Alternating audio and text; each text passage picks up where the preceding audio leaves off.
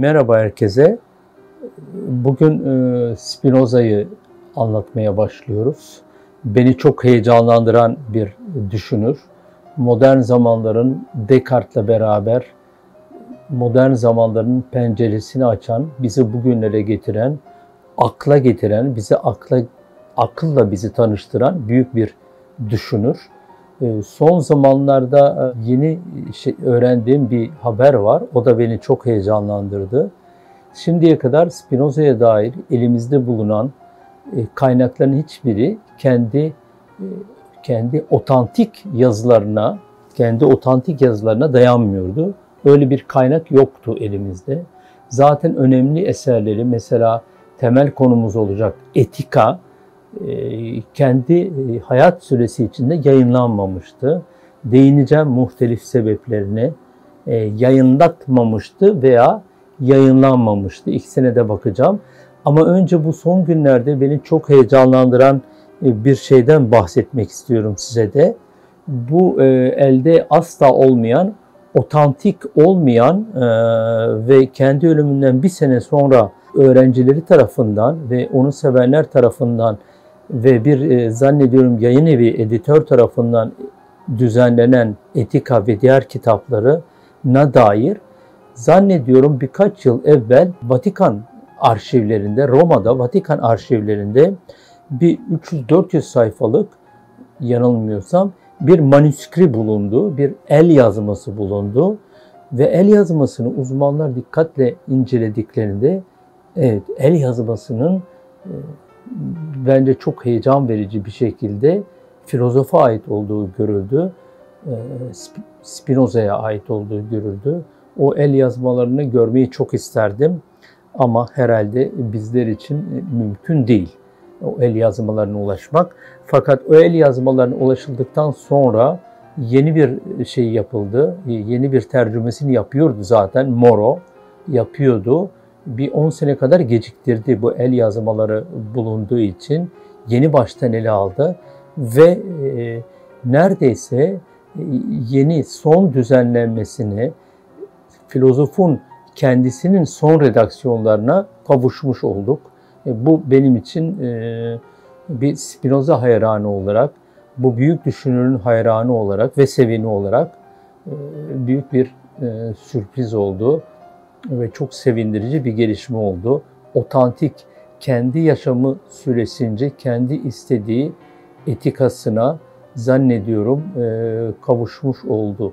Ölümünden sonra bile olsa. Yaşam boyu süresi içinde korkutulan, hiç durmadan tedirgin edilen, hiç durmadan e, tehdit edilen ve kendi cemaatinden heremle e, yani Yahudi mahkemesiyle kovulan, e, cemaatte yaşama hakkı elinden alınan, daha sonra da muhtelif şekillerde tedirgin edilen filozof, e, bundan dolayı eserini yayınlayamayan filozof nihayet kendi eserine kavuştu. Bu bizim dönemimizde oldu. Benim için bu çok sevindirici bir gelişme. Şimdi Spinoza okumalarına başlayacağız. Ee, ama önce isterseniz bugün Spinoza okumalarını yaparken önce bir ne yaşadığını, nasıl yaşadığını görmek isteyeceğim. Bu kimi e, felsefe okumaları için e, gerekli bir unsur değildir.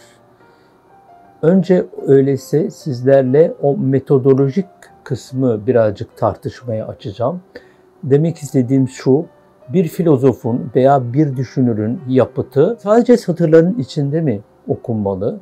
Sadece motamot kelimelerin içinde mi okunmalı e, filozofun eseri veya yazarın yazarın yapıtı? Sadece kendi kelimeleri içinde mi okunmalı? Sadece motamot demek istediği tercüme edilir gibi mi okunmalı?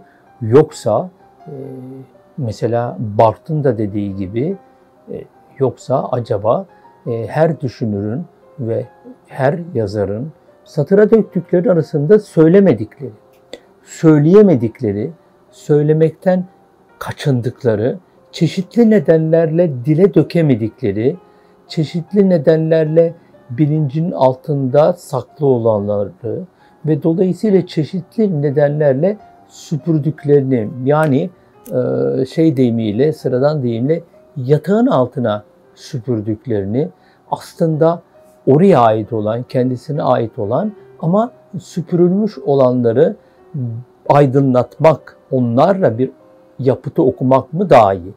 Bu iki konuyu birden e, yani önce Spinoza'nın yaşamı, Spinoza'nın yaşamının içinde nasıl bir yöntem izleyeceğimizi yaşamıyla ilgili olduğu için, yaşam hikayesiyle ilgili olduğu için birlikte vermeye çalışacağım. Ama bu uzun bir yaşam hikayesi e, yapacağım demek değil. Zaten ara ara e, gerektiğinde, şey geldikçe, yeri geldikçe e, yaşam öyküsüne döneceğim. Hangi nedenlerle döneceğim? Şimdi bu metodolojik bir yazı nasıl okunur? Bir düşünür nasıl okunmalı? Yorumun ile ilgili olduğu için ara ara e, Spinoza'nın da e, yaşam öyküsüne geleceğim. Modern zamanların açılışında üç tane temel olgunun belirleyici olduğunu düşünüyorum. Üç tane büyük olguyla bugün belirlendi. E, hemen isterseniz bugünden kastımı söyleyeyim. Bugünden kastım tabii ki önce e, bugüne getiren batı, batı diyebileceğimiz batı uygarlığının temel nitelikleri. Fakat e, bugün özellikle küreselleşme ile birlikte batı uygarlığının bütün temel bileşenlerinin herhangi bir şekilde e, kendiliğinden değil tabii daha çok emperyal bir biçimde olduğunu söyleyebiliriz. Herhangi bir biçimde kürenin diğer taraflarına da Çin'e, bize, Orta Doğu'ya, Asya'ya da herhangi bir şekilde e, benimsetildiğini düşündüğümüzde Batı dünyasındaki modernleşme zamanlarına ait e, tablonun çıkarılması, benim için çok heyecanlandırıcı olan o müthiş döneme ait e, izlerin sürülmesi e, zannediyorum bugün artık bütün dünya için önemli. E, Spinoza burada tabii ki e, büyük diğer büyük mimar Descartes'la ve tabii ki diğerleriyle birlikte ama Descartes'le birlikte modern zamanların büyük bir e, bileşenini, büyük bir unsurunu, temel bir unsurunu yani rasyonalizmi e, şey yapacak, rasyonalizmin ana hatlarını verecek. Evet, şimdi devam ediyorum. O zaman modern zamanların başından itibaren ben kendim üç tane temel olgunun var olduğunu görüyorum. Bunlardan bir tanesi tanrısal bir düzenin batıda sona ermesi. Bir şey söylemek istiyorum e, arada geçerken. Batıdaki düzen emperyal bir biçimde veya başka bir biçimlerde veya başka bir biçimde dünyanın diğer taraflarına aktarıldı bugün. Evet ama bu tüm bileşenlerin aynı tarihsel süreçlerle, aynı iktisadi süreçlerle, e, aynı felsefi süreçlerle kopya şeklinde aktarıldığını, aynı biçimde aktarıldığını söylemek istemiyorum. Tabii ki her toplumun kendi tarihi içinde bu süreç değişik şekillerde yaşanmıştır. Tekrar dönüyorum o zaman. Bir diyorum, tanrısal bir düzen sona eriyor. Yani yer üzerinde dinsel bir varoluş biçimi sona. Modern zamanların bence en belirgin niteliklerinden bir tanesi bu.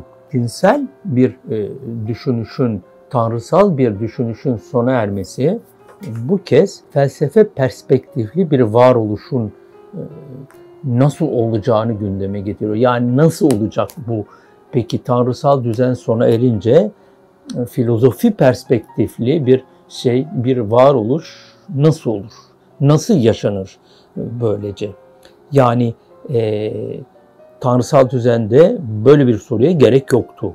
Tanrısal düzende, tanrısal düzen çok belirgin, çok sabit bir şeydi.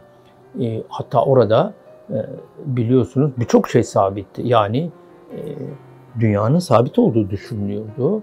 E, ve ama e, biliyoruz Kopernikus'la arkadan Galilei ile dünya sabitliğini kaybetti. Dünya ne sabit oldu ne merkez oldu. Dolayısıyla bunun böyle algılanmasına bir düşünülmesinde tanrısal düzenin yerini artık terk etmesi var. Veya benim değişimle Tanrı'nın zorla e, asli işine yani göğe gönderilmesi var.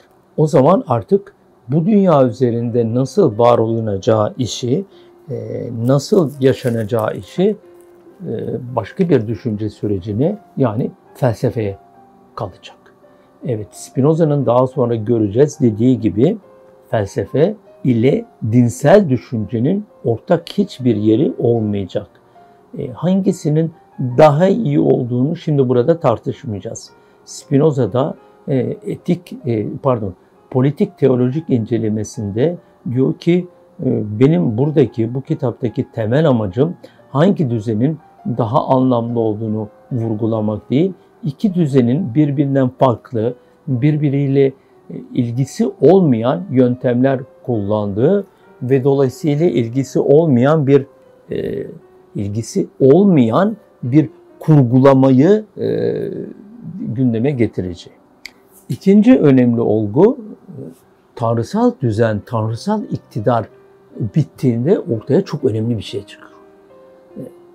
Bu daha önce olmayan bir şey. Belki dinleyenlerin bir kısmına garip gelecek. Hele Orta Doğu topraklarında bu gelişimi yaşanmadığı için daha da garip gelecek ama e, gerçekten daha önce olmayan bir şey. Daha önce olmayan neydi tanrısal düzenin olduğu yerde ki doğuda hala var. Daha önce olmayan bireyin olmamasıydı. Birey yoktu. Bireye rastlanmıyordu. E, yani ismi olmayanın kendi de yoktu. Çünkü biliyorsunuz şu anda hala Arap dünyasında, Doğu dünyasında vardır vardı, var hala. Ama Batı dünyası da öyleydi. Herkes e, kendi ismiyle anılmazdı. Çünkü kimsenin kendi ismi yoktu. Herkesin babasının ismi vardı. Babasının İbni işte Rüşt diye anılırdı. Onun oğlu olarak, onun e, yani kadınlar için zaten yoktu, onun kızı olarak alınırdı. Bunun anlamı çok açık. Kendisi yok. Yani birey yok. Tanrısal iktidarın olduğu yerde tanrısal meşruiyetin, tanrısalın, tanrısalın yer üzeri tahtında oturduğu yerde bireyin olmamasından daha e, anlamlı bir şey olamaz. Çünkü birey yerine tabi olan, tebaa olan, özgür olmayan, kendi başına ayakları üzerinde duramayan kim vardı? Kendi başına ayakları üzerinde duramayan kul vardı. Kul insandır ama birey değildir. Kendi başına karar vermez ve verme yetkisi de yoktu. Ee, hatta size şeyi anlatmak isterim. Bütün konuşmalarımda onu vurgularım. E, Molière'in, e, ünlü Molière'in bir oyununda e, şöyle bir sahne vardır. Amfitron, Amfitron'da şöyle bir e, sahne vardır. E, hatta ben oyun, onun oyunu seyrettim birkaç kez. Çok güzeldir. E, dışarısı karanlıktır. Bir kapı vardır sahnede dışarısı karanlıktır veya e, yarı loştur. Karanlık değildir, yarı loştur. Yarı loştur. E, içerisi aydınlıktır. İçeride bir kişi oturur. O da bellidir, yüzü falan görülür. E, dışarısı yarı loştur. E, kapı vurulur. Dışarıdan içeriye doğru kapı vurulur. Normal bir kapı vurulmasıdır. Kapı vurulduğunda e, içerideki dışarıya seslenir soru şudur. Soru şudur. Dikkat edin soruya. Molière bir sözcüğü boşuna kullanmaz. Soru şudur. Kim o? Dışarıda kim var? Dışarıda kim var? Dışarıdan biri geliyor demek istiyor. Ama kim olduğu belli değil. Dışarıdaki cevap verir. Dikkat edin cevaba. İlk olarak tarihte bu cevap çıkıyor 2000 yıldır. Ben. İlk olarak ben çıkıyor. Ama Molière yetinmez. Soruya devam eder. Sen kim? Çok önemli. Demek ki artık ben, bir kere ben yeni, ikincisi ben yeterli değil. Sen kimsin? Çünkü sen artık Tanrı'nın kulu değilsin. Tanrı'nın kulu olsaydın kitle halinde kim olursa onun önemli değil. Hepiniz zaten aynısınız. Hepiniz kulsunuz kendi başına var olan bir kimlik değilsiniz. Ama şimdi nihayet soruyor karanlıktakini. Karanlıktaki modern zamanları açmaya gelen, bugünü açmaya gelen. Ee, ona soruyor, sen kim? Evet, çok önemli bulurum e, bu oyunu, Molière'in bu oyununu. Evet, modern zamanın ufkunda veya karanlıktan e, şafak sökerken aydınlığa doğru yüz tutan, aydınlığın ufkuna doğru yüzü yarı görülen büyük bir çekilmede tanrısal olanın göğe doğru zorla gönderildiği ve onun yerine yeni loş, henüz güneşin doğmadığı, henüz modern zamanların bütün gücüyle gümbür gümbür sükun etmediği bir yerde gelen var. Gelen yeni birey. Ve bugünkü deyimimizde e, aslında e, nihayet nihayet e, Nietzsche'nin hümeni yani insan olanı. Evet. Çünkü daha önce insan olan yoktu.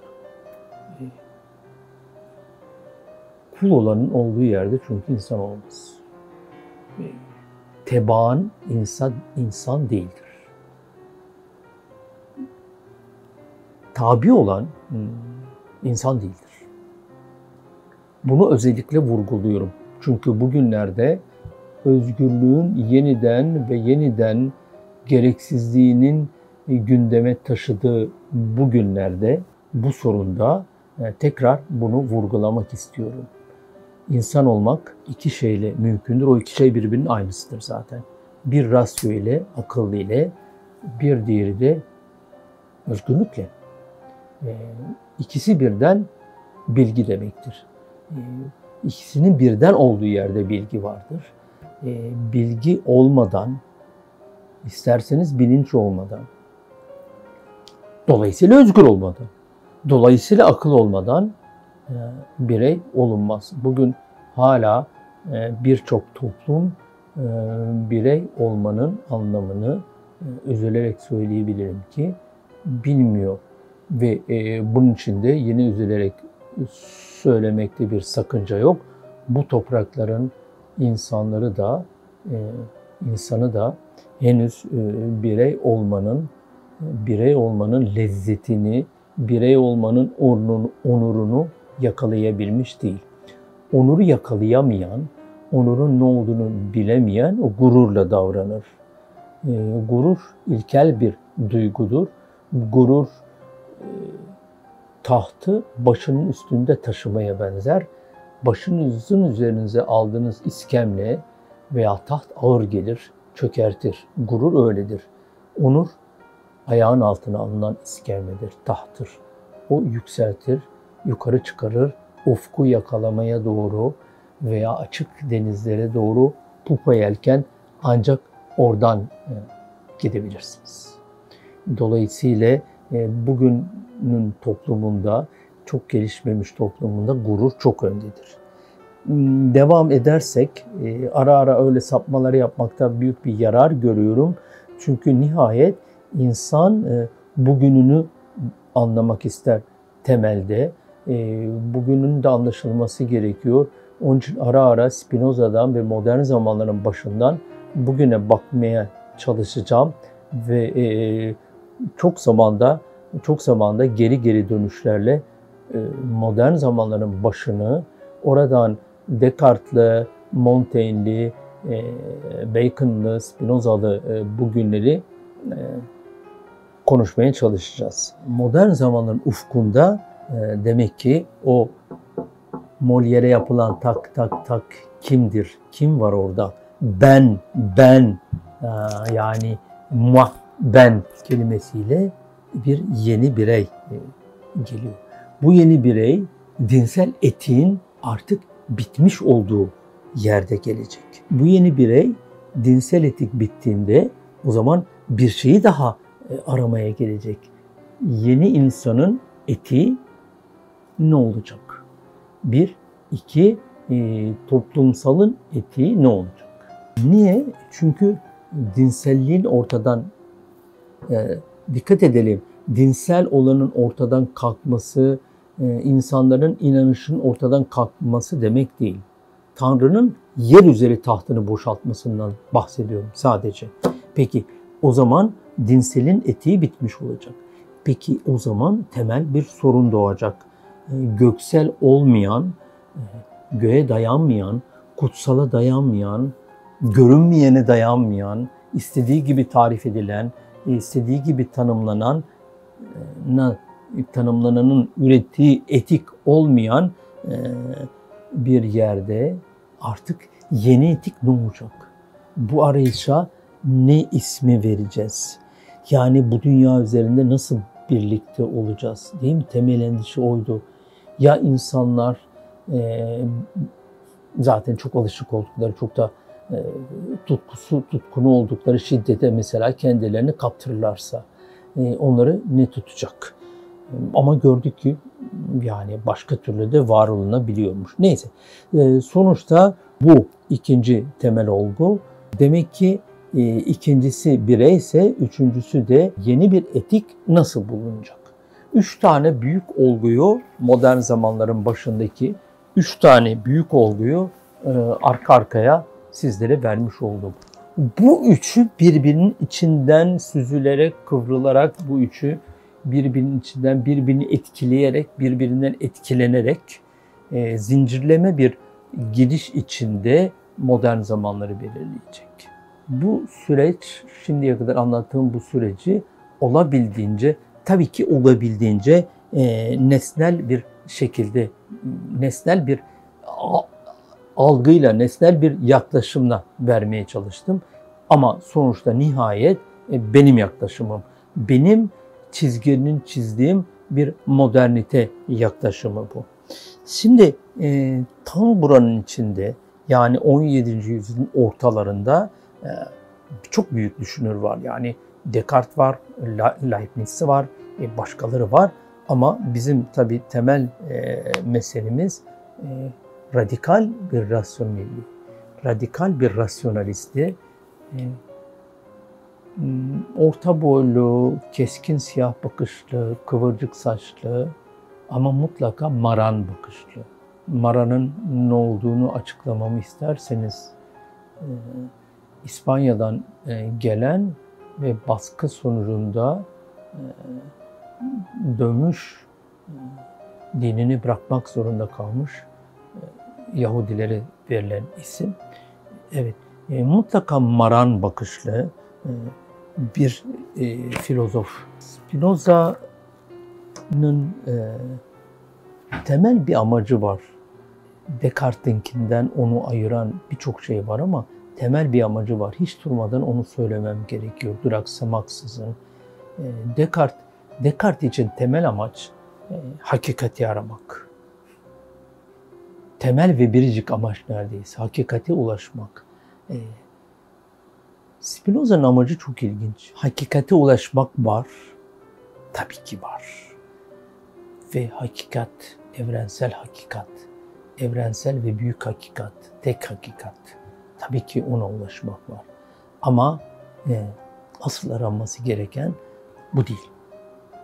Spinoza için bu maran, küçük, e, simsiyah gözlü, e, bukleli saçlı, küçük Yahudi için Maran Yahudisi için, Portekiz'den Hollanda'ya gelen bu küçük Maran Yahudisi için, Baruch için, e, dolayısıyla Baruch Despinoza için temel amaç liberasyonu bulmak, kurtuluşu bulmak. Bu benim gitmek istediğim yola, sonuçta tabii ki bana ait yola, tek yol değil Spinoza'yı anlamak için. Benim gitmek istediğim yolda büyük bir anahtar işlevi görecek gideceğimiz yolda. Bir filozof mesela Descartes'la aynı rasyonalizmi, aynı hakikati arayan bir filozof için niye niye kurtuluş, niye liberasyon, niye emansipasyon, niye kurtuluş ve dolayısıyla bütün bunları söylediğime göre niye özgürleşme temel bir amaç. Spinoza'yı diğer filozoflardan ve özellikle çağdaşı Descartes'ten ayıran temel unsur olduğunu söyledik. Yani kurtuluşu kurtuluşa ulaşmak. Şimdi ıı, gerçeklik veya ıı, şeyin Descartes'in hakikati e, var, var. E, ama onun için bu bir beatitude yani gizemli güzelliğe neredeyse bir ulaşılamayan veya ulaşılması çok zor büyük bir güzelliğe, üst güzelliğe, tabii ki fiziki güzellikten bahsetmiyorum, zihinsel bir güzelliğe nasıl ulaşılacağı. Evet bunlar var. Yani hakikati bulmak, hakikatin büyük bir güzel, bir göz kamaştıran, ekstaz haline getiren, ekstaz kelimesini bilerek kullanıyorum, ekstaz haline getiren bir güzele ulaşmak var. Var ama önce önce bunların hepsinin üstünde özgürleşme var. Emansipasyon var, kurtuluş var. Tabi burada sormak gerekmiyor mu? Sormak aklınıza gelmiyor mu? Niye bu filozofta temel mesele özgürleşme? Niye kurtuluş? Tabii kurtuluş dediğimize göre, bunu kabul ettiğimize göre aklınıza gelmiyor mu sormak? Neden kurtulmak istiyor? İki şey. Bir, neden kurtulmak istiyor? Kurtulmak istediği şey ne? İkincisi, nereye doğru kurtulmak istiyor? Nereye gittiğinde kurtulmuş olacağını varsayıyor. Ama şimdi e, buraya gelince bu e, küçük e, kömür gözlü, bukleli siyah saçlı maran içine kapanık Yahudinin hikayesine geçmeden meselemiz onun hikayesine geçmek değil. Mesele konuşmanın başında söylediğimiz gibi onun felsefesine geçmek. Ama demiştik ki bir şeyi tartışacağız ki şimdi hemen tartışmaya başlayacağım. Onu bu yaşam serüveniyle birlikte İspanya, Portekiz, Amsterdam e, serüveniyle birlikte vermeye çalışacağız. O zaman aklımıza şu soru gelmişti. Peki bizim böyle bir hakkımız var mı? Yani e, filozofu bir kenara bırakıp sadece e, felsefesinde, kitabında yazdığını yazdığını yöntem olarak, inceleme yöntemi almak olarak almak gerekmez? Evet, e, bunu e, savunanlar var. E, hemen söyleyelim biz bu taraftan değiliz. Onun tartışmasına başlamak istiyorum. E, çünkü şunu, şunu özellikle söylüyorum. Evet, bütün filozofların bir yaşam öyküsü vardır. E, Descartes'in vardır. O da Cizvit papazlarından kaçmıştır. Kant vardır. Almanya'nın bir köyünde yaşamış, ömrünü orada bitirmiş. Evet ama e, Spinoza'yı, e, bu Maran'ı kendi yaşamından soyutlayabilir miyiz? Ben hemen cevap vereyim hayır. Çünkü e, aramaya çalıştığımız kurtuluş, kavram olarak kurtuluş bir yerde daha var. Nerede var biliyor musunuz kurtuluş? Eski ayette var. Eski ayette sürekli olarak kurtuluş geçer. Ve Spinoza göreceğiz ki eski ahitin kendisiyle ve söylenceleriyle büyümüştür. Eğitimi böyle olmuştur. E, o zaman Spinoza'yı bir Maran Yahudisi, bir Portekiz Yahudisi kimliğinden e, soyutlayamayacağız. E, peki e, devam edelim. Biraz daha e, kuramsal e, bir tartışmaya geçelim.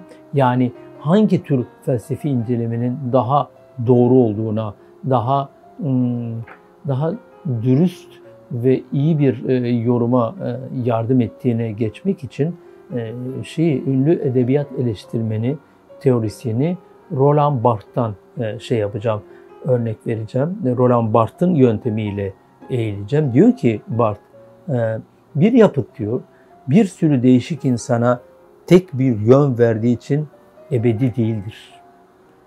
Bir yapıt bir tek insana bir sürü değişik yön açtığı için ebedi değildir diyor şey Bart.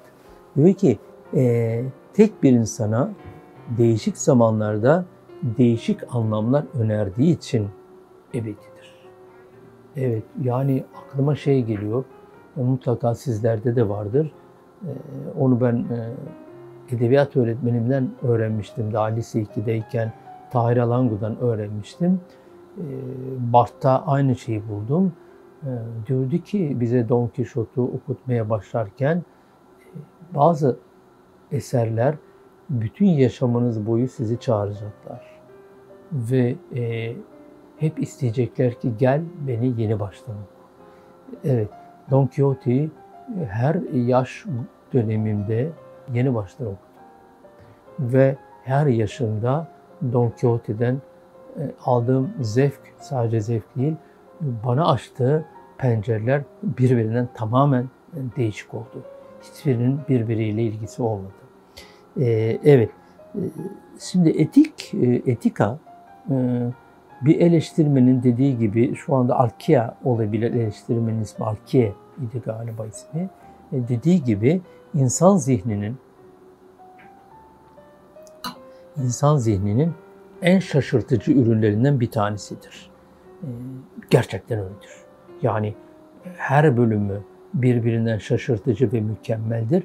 Hele son bölüme geldiğinizde e, gerçekten kavramanız biraz e, şu olur, e, zor olur. Düşünün ki Kant bile ona sık sık geleceğiz. Kant bile diyecektir ki yani bu kadar zor yazmak zorunda mıydı? Spinoza bu kadar şaşırtıcı olmak zorunda mıydı diyecek. E, çünkü bu yaptığında Spinoza e, bireysel özgürleşmeyle biraz evvelki ne dönüyorum? Bireysel emancipasyonla, bireysel kurtuluşla e, sınırsız bir toplumsallık nasıl mümkün olur? Modern zamanların açılışı. Yani birey tek başına uçup gittiğinde Tanrı artık olmadığı, o Tanrı'nın olmadığı bu yer üzerinde birey gittiğinde bireyi ne durduracak? Yani büyük bir mesele var.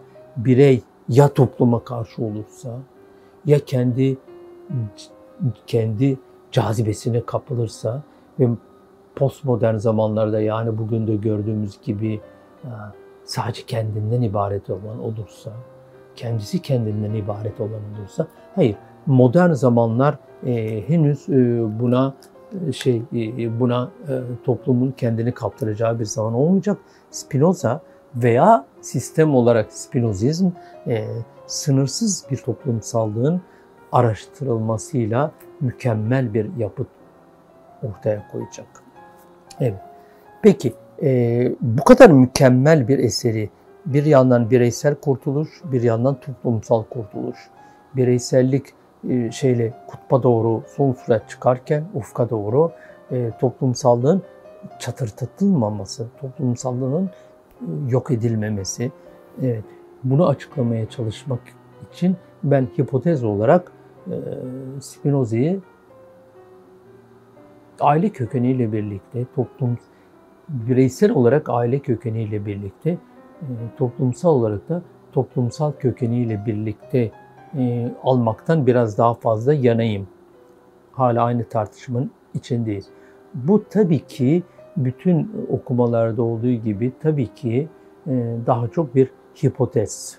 Sadece bir hipotez ve e, bu hipotezin kendini doğrulayan bir sonuca varmadığını her düşünen tabii ki yani başka yollar, başka yöntemler, başka bir metodolojiyle bu işe yaklaşabilir. Spinoza evet e, Descartes'in ürünü. Evet ama aynı zamanda e, Neoplatonizmin de ürünü e, Descartes. Ama aynı zamanda e, Kabala'nın da ürünü. Aynı zamanda yeni ahitin de ürünü. Aynı zamanda eski ahitin de ürünü. E, dediğim gibi o zaman soralım. Spinoza'yı bir Yahudi toplumunun en azından başta bir unsuru olarak ifade edersek e, sorabiliriz. Spinoza ile Yahudilik arasında e, bir etkileşim oldu mu? Nasıl bir Yahudiydi? Yahudi olmasının felsefesi üzerinde, e, Yahudi olmasının filozofi üzerindeki etkilerini nasıl e, konuşabiliriz? Nasıl tartışabiliriz? E, tabii ki temel konumuz bu değil. Temel konumuz tekrar söylüyorum Spinoza'nın felsefesi, temel konumuz modern zamanları açan bir büyük düşünür olarak temel konumuz etikası. Ama temel konumuz aynı zamanda politik yazıları. Temel konumuz aynı zamanda teolojik politik yazıları. Burada çünkü modern zamanların biraz evvel söylediğim gibi toplumsallığın bir nasıl mümkün olabileceği, bireyin kendi egosuna kapanmadan, kendi egosunda ıı, çıldırmadan toplumsallığın toplumsallık dinamiklenmeden nasıl bu mümkün olacak? Tekrar e, o zaman e, bu Maran geleneğinin içinden çıkıp gelen bu düşünceyi, e, bu Mara'nın bu çelişkiler yumağını, Mara'nın bu e, içe bastırılmış duyguları, Mara'nın bu gizli kimliği, Mara'nın bu e, çifte kimliği, çoklu kimliği, saklı kimliği, saklı olmayan kimliği, kimliklerinden dolayı yok edilmesi, saklanmak zorunda kalması, saklanırken kendini inkar etmesi, kendini inkar ederken e, inkar ettiğinden nefret etmesi. Bu farkında olmadan aslında kendinden nefret etmesi. Bütün bunların e, bütün bunların ve artı e, Spinoza'nın büyüdüğü yerin, e, büyüdüğü dinsel e, şeyin portrenin önemine dikkati çekmeden bu sorunu açmanın mümkün olduğunu düşünmüyorum. O zaman biraz daha teorik bir yere dediğim gibi Roland Barthes'a geçmek istiyorum. Barthes soruyor, yani bu sorunu tartışmak için Barthes'e gidiyorum. Yetkin bir isme gitmek istedim bu soruyu tartışmak için. Sorunu tekrar söylüyorum. o nesnellik, e, nesnel olarak bir yapıtı yorumlamak ile öznel olarak, sübjektif olarak yani benim kendime göre Spinoza'yı yorumlamam arasındaki fark nedir? Bir. ikincisi e, ben bunu yani bir anlamda hermenötik bir okumayı e, yapabilir miyim? Meşru mudur bu? Meşru mudur bu yorumlama biçimi? Yoksa e, felsefi gelenek içinde ve edebiyat edebi gelenek içinde meşru değil midir? Soruyor Barth, e, edebiyat eleştirisinde diyor nesnellik ne demektir diyor. E, nasıl olabilir diyor nesnel olmak diyor ilk sorusu. Diyor ki e, eserin, yapıtın üzerinde konuşulacak veya incelenecek olan yapıtın bizim dışımızda antite olarak e, eser olarak var olması. Yani bizim suje olarak, subjektif olarak yapıtın içinde var olmamamızı kabul etmemiz. Dışarıdan bir gözle bakabilmemiz. E, şey, e, nesnelik. Peki, yani bir düz anlamlı söylem içinde bu nesnelliği oluşturabilmemiz. Peki o zaman Bart sormaya devam ediyor. E, kitabında e, diyor ki bu düz anlamlı söylemin içinde onunla çelişmemek şartıyla tabii ki yani yapıtın bizzat kendisiyle çelişmemek şartıyla başka anlamlar okumaya hakkımız yok mudur? Başka anlamlar okumaya hakkımız olamaz mı? Yani o başta söylediğim yorganın altına süpürülmüş olanlara veya yazarın kendi beyninin arkasına süpürmüş olur çeşitli nedenlerle süpürmüş olduklarına bakmaya hakkımız yok mu diye Barth soruyor. Spinoza ile ilgili de sormuyor bunu yani öyle bir şey yok. Teorik olarak e, soruyor.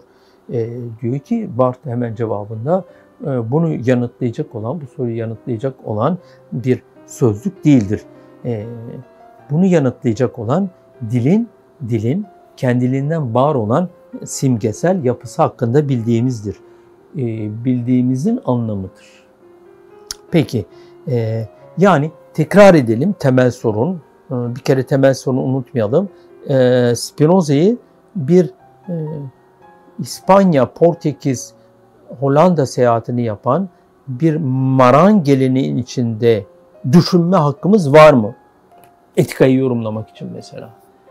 Teolojik o politiği yorumlamak için mesela. Var mı? Mesela özgürlük kavramını yorumlamak için, emansipasyon kavramını yorumlamak için, ne demek istediğini bulmak için, niye demek hem ne demek istediğini hem niye demek istediğini. Mesela niye Descartes'tan farklılaştığını, ne demek için Descartes'tan bu anlamda sadece farklılaştığını, e, bu başka anlamlar e, kurmaya hakkımız var mı diye soruyor e, Barth.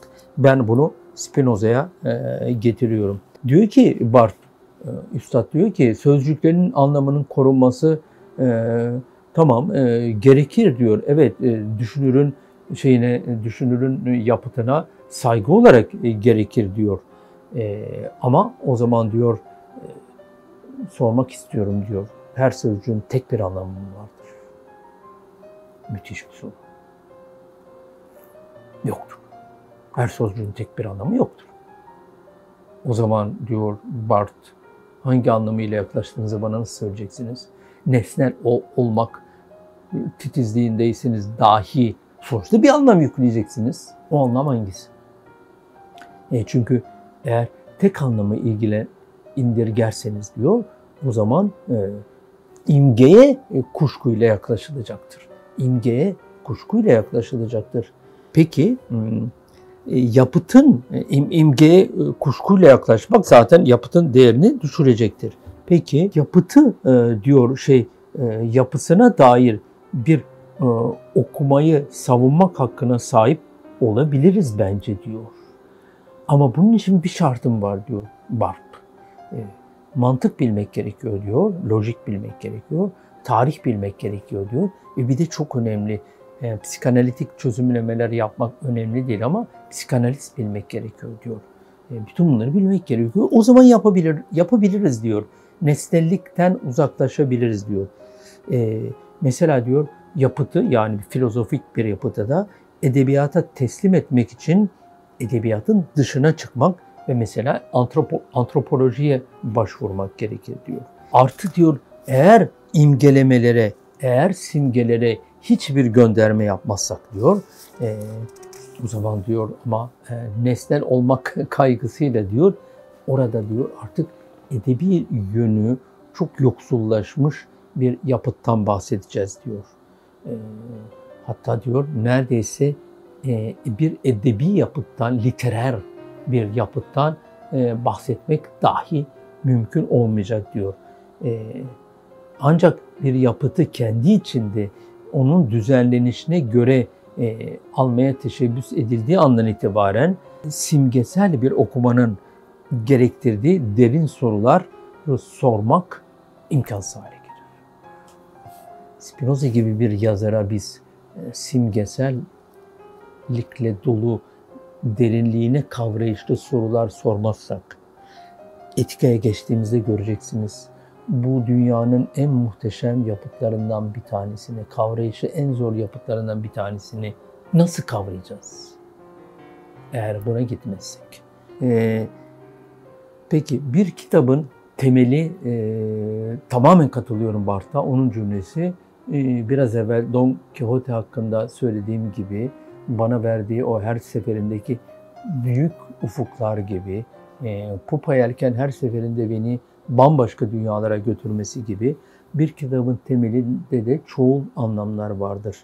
Peki Bart soruyor, çoğul anlamlar diyor, e, o kitabı tehlikeye mi atar diyor.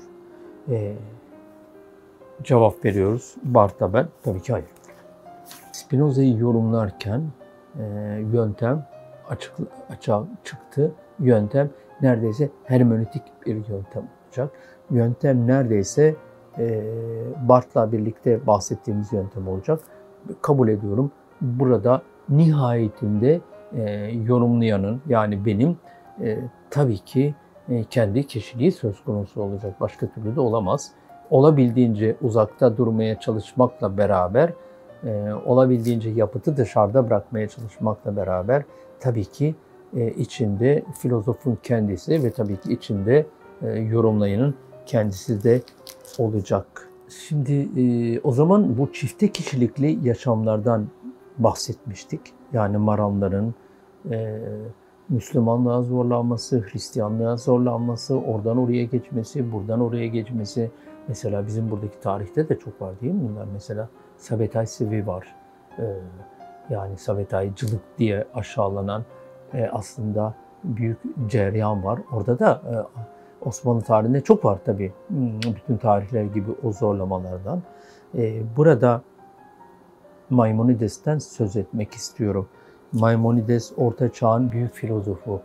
E, büyük bir yapıtı var Maimonides'in.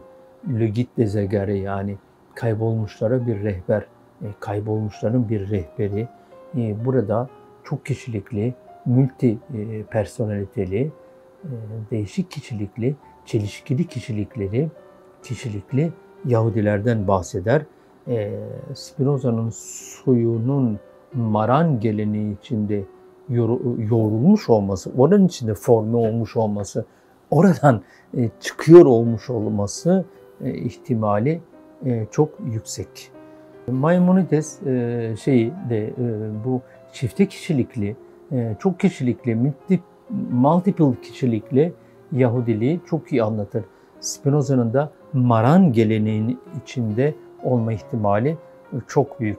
Babasının da dönmüş olduğu bilindi, bilindiğinde e, o az da e, önemli bir ipucu vermeyecek bize. Nasıl vereceğini göreceğiz ama hemen söyleyeyim. E, Spinoza'nın çok sevdiğim bir cümlesi vardır. Beni e, belki felsefeyle çok ilgisi olmayanları hafif tebessüm ettirecek ama zaten ilgisi olmayanlar bunu dinlemediğini, dinlemeyeceğine göre yani beni böyle hafif ürperten e, bir tanımı vardır. Etikanın bir iki yerinde geçer. E, şey der orada, e, ruhların dalgalanması der. Ruhların gidip gelmesi der. Şey der, ruhların gezintisi der bir şeyi tasvir ederken göreceğiz nerede tasvir ettiğini. Ruhların enstabil olmasıdır. Gitmesi, gelmesi, geri gitmesi, tekrar ileri gelmesi. Düz bir yol takip edememesi der. Maranlarda bu gidiş geliş çok var. Müslümanlıktan Hristiyanlığa, Hristiyanlıktan Müslümanlığa, Yahudiliğe gidiş geliş çok var. Hristiyanlıkla Yahudilik arasında gidiş geliş çok yaygındır. Ee, peki ee, Spinoza'yı yorumlamak isterken, yorumlamaya giderken bu Maran geleneğinden e, gelen bu gidiş gelişlerin, ruhlardaki bu şey e, çalkantıyı, ruhlardaki bu tedirginliği, ruhlardaki bu enstabiliteyi ve ürkekliği, ruhlardaki gidiş geliş nihayetinde bir ürkekliğe e, şey yapar, tanıklık yapar e, yani bu gidiş geliş yorumlamak gerekmeyecek mi? E, sonra Spinoza teolojik politiğinde şöyle bir cümle kullanır. Dikkat edin. E, der ki bir yandan dış inançlar ki bunlara tüm yurttaşlar tabi olmak zorundadır. Yani görünen inançlar, deklare etmek zorunda olduğunuz inançlar. Bizde çok kısa bir zamana kadar kimliklerin üzerinde e, daha benim kimliğim hatta hala öyle değiştirmedim. E, din din din tarafı din şeyi vardır yazar. E, devam eder Spinoza. Bir yandan iç dünyaların iç dünyalar, ruhların göreli serbestliği. Evet. Aynen bu cümle geçer. Bir yandan zorlandığınız dış dünya. Yani siz o sırada İslam dünyasındaysınız, Müslüman olmuşsunuz. Ya Müslüman ya öbür tarafta e, şimdi Hristiyan olacaksın. Ya vaftiz olursun ya da e, Peki bu cümleyi teolojik politikinde kullanan Spinoza'nın e, buna nereden vardığını bulmak için ben zannediyorum ki yorumlayan e, serbesttir ve meşrudur bu yorumlama. Bu yorumlama meşrudur. Sonra yine başka bir yerde bazı eylemler engellenemediği zaman onlara izin vermek e, en iyisi değil midir?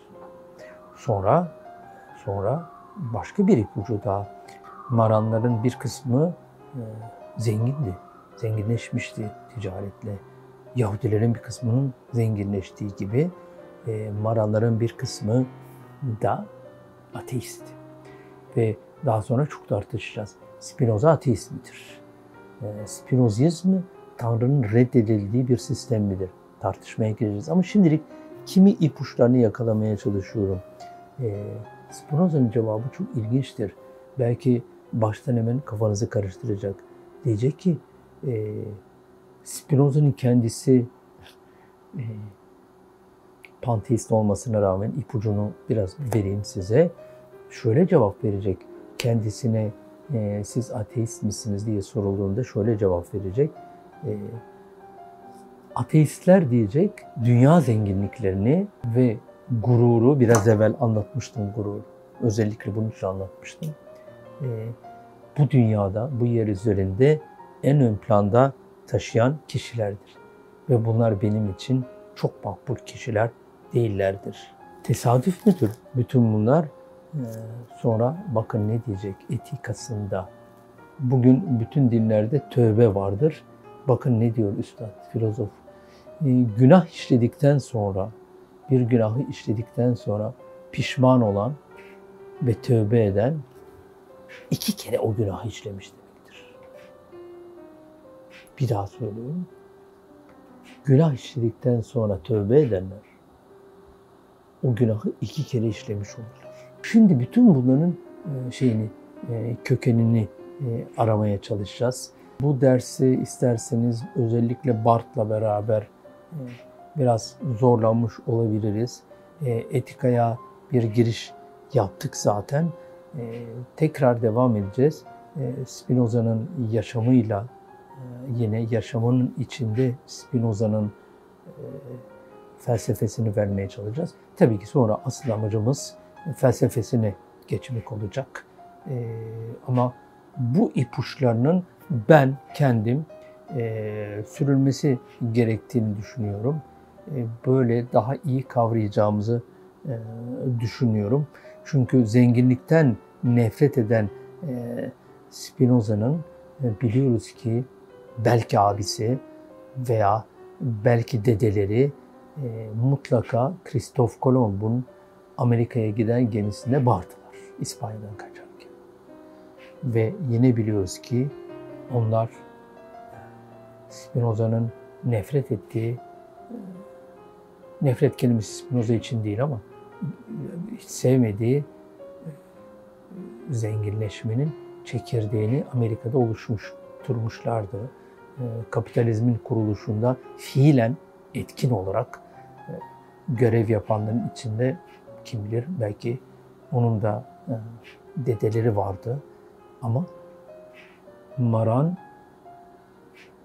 kara gözlümüz, e, sürekli başı önünde eğik olan kara gözlü filozof e, ateistleri sevmeme nedeni olarak onların muhtemelen maddi zenginliklere çok büyük önem vermesi olduğunu söylüyor.